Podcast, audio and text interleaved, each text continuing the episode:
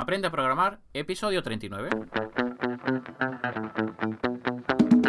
Muy buenos días a todos y bienvenidos al episodio número 39 de Aprende a programar, el podcast. Un programa donde hablaremos de todas las herramientas, lenguaje de programación y buenas prácticas que utilizo en mi día a día. Mi nombre es Emilio Pérez de emiliopm.com y hoy, martes 24 de julio, vamos a finalizar por fin el ciclo de programación orientado a objetos y vamos a hablar sobre abstracción. Pero antes, como siempre, hablaros de nuestra Academia Online de Programación y base de datos que tenéis disponible en emiliopm.com. Hoy nos acompaña nuestro compañero Javier y os va a comentar qué clases tenemos en el día de hoy. Buenas, Javier, ¿qué tal? Muy buenas, Emilio, y muy buenas a todos los suscriptores y oyentes de nuestro podcast. Esta semana estamos continuando con eh, los cursos que empezamos la semana anterior, que eran los cursos de Linux y de FireMonkey. Eh, como veis, ya hemos pasado el ecuador de estos cursos y a partir de ahora ya vamos en la recta final. A partir de ahora, en el caso de FireMonkey, hablaremos de las aplicaciones en 3D eh, y también hablaremos de los diferentes despliegues que podemos tener en FireMonkey, como por ejemplo en Mac, en iOS Simulator y también en Android. Por otro lado, en el caso del curso de Linux, eh, estaremos hablando de cómo actualizar y desinstalar software, software en Ubuntu y también cómo actualizar y desinstalar software en CentOS. Y para el último tenemos lo mejor, para el final de la semana tendremos los permisos de usuario en Linux, una asignatura pendiente para muchos de los usuarios actuales de este sistema operativo. En el capítulo de hoy, ya entrando en materia de lo que hablaremos en este podcast, en el capítulo 39, eh, como bien ha dicho Emilio, estaremos finalizando este eh, ciclo de formación en la programación, de programación orientada a objetos. En capítulos anteriores vimos el encapsulamiento, hablamos de polimorfismo y hablamos de herencia. Si os dirigís a Emilio PM barra podcast tendréis ahí todos estos capítulos por si acaso os lo perdisteis. Y hoy vamos a hablar de abstracción. Cuéntanos Emilio, ¿qué es esto de la abstracción? Bueno, como bien sabéis, dentro de la programación orientada a objetos estamos hablando en todo momento sobre objetos, ¿de acuerdo?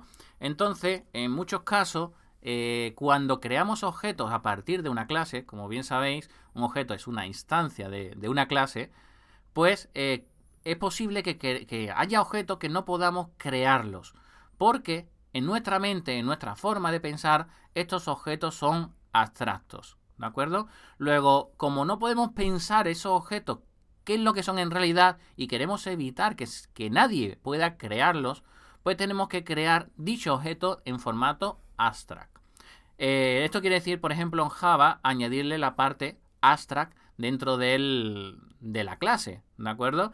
Entonces, bueno, Javi, eh, ¿se te ocurre algún ejemplo? Porque para mí, ahora mismo es eso, es decir, dentro de la herencia, pues el padre va a ser abstracto, el hijo va a ser el específico y a partir de él pues vamos a crear objetos y podemos declarar variables, ¿vale? Para cumplir ese polimorfismo podemos crear variables del tipo abstracto, pero el real, el objeto real que se ha creado sería ese objeto hijo, ese no abstracto. Bueno, yo para me gustaría aclarar que la programación orientada a objetos nació con, el objetivo de traernos al mundo de la informática lo que pasaba en el mundo real. Y en el mundo real esto de la abstracción es bastante común. Por ejemplo, tenemos eh, palabras que recogen significados bastante complejos, significados abstractos.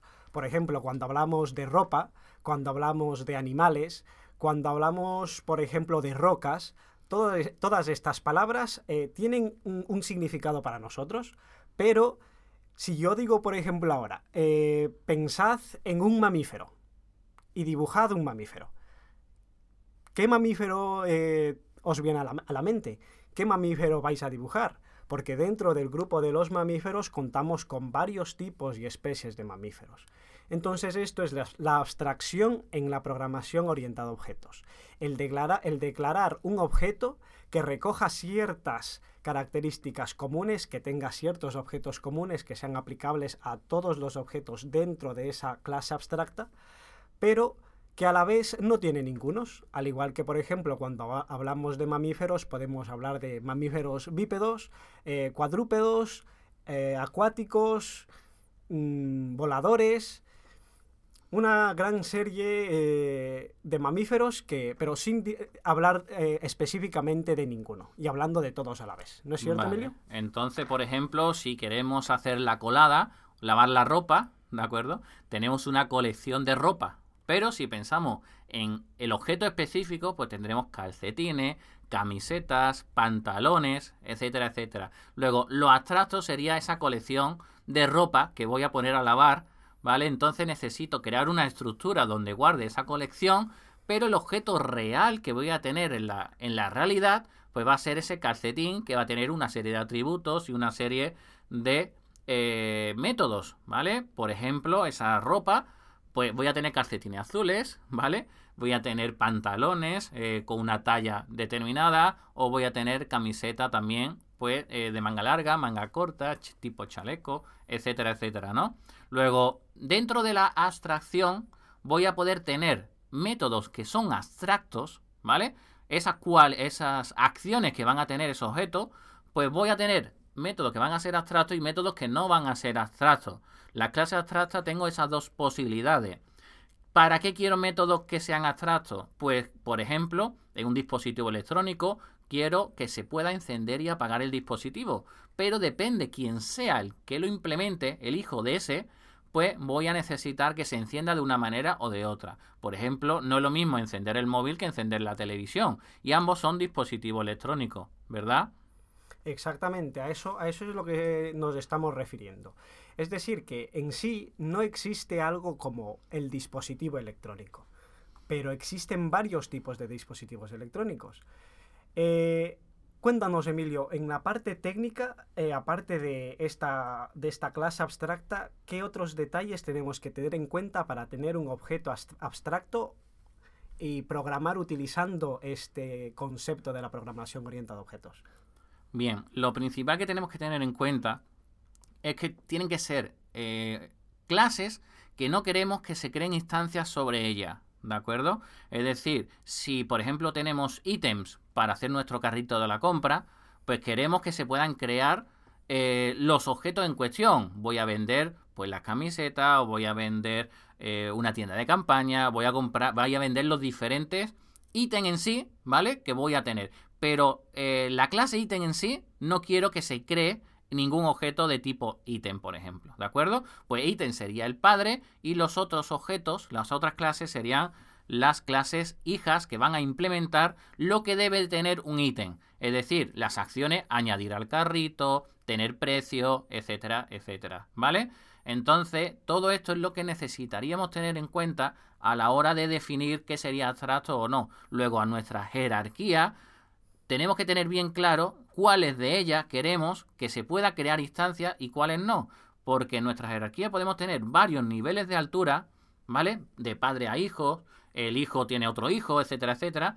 Y puede ser que algunas de ellas queramos que sean abstractas, varias de ellas, etcétera, etcétera, ¿vale? Así es, Emilio. Me gustaría recordar también que este concepto es aplicable en sí a la programación orientada a objetos. Dentro de este concepto eh, están lenguajes como Java, como Python, como C Todos, este, todos estos lenguajes de programación aceptan este concepto y, vamos, es completamente aplicable a este tipo de programación. Bueno, no te olvides del mío, de Delphi, ¿eh? Exactamente, el de Delphi. bueno. Lo tenía pendiente. Vale, pues bueno, eh, espero que os haya gustado el podcast de hoy. Si os gusta este, este formato, pues esperamos que, que, nos lo digáis, ¿de acuerdo? Nos gustaría vuestro feedback. Y bueno, lo, lo dicho, eh, esto es todo en el episodio de hoy de Aprenda a Programar el podcast. Mi nombre, Emilio Pérez, director de la Academia Online de Programación y Base de Datos que tiene disponible en emiliopm.com. Nos ha venido a, eh, compartir un ratillo eh, Javier Yusi. Muchas gracias por, venir. De nada, Emilio. Muchas gracias a ti y muchas gracias a todas las personas que comentaron y, que le comentaron a Emilio que, les gustaba cómo, cómo hablábamos los dos. ¿Vale? Y bueno, te invito a que te suscribas al podcast, que puedes encontrarlo tanto en ebooks como en iTunes. También lo tenéis en el nuevo formato de, Google Podcast. También quiero dar las gracias a todos los suscriptores que tenemos en emiliopm.com que hacen que este podcast y todo lo que hacemos en redes sociales sea posible, porque sin vosotros esto no sería lo mismo. Nos vemos en el siguiente episodio, el próximo jueves, donde hablaremos sobre base de datos. Chao. Hasta luego.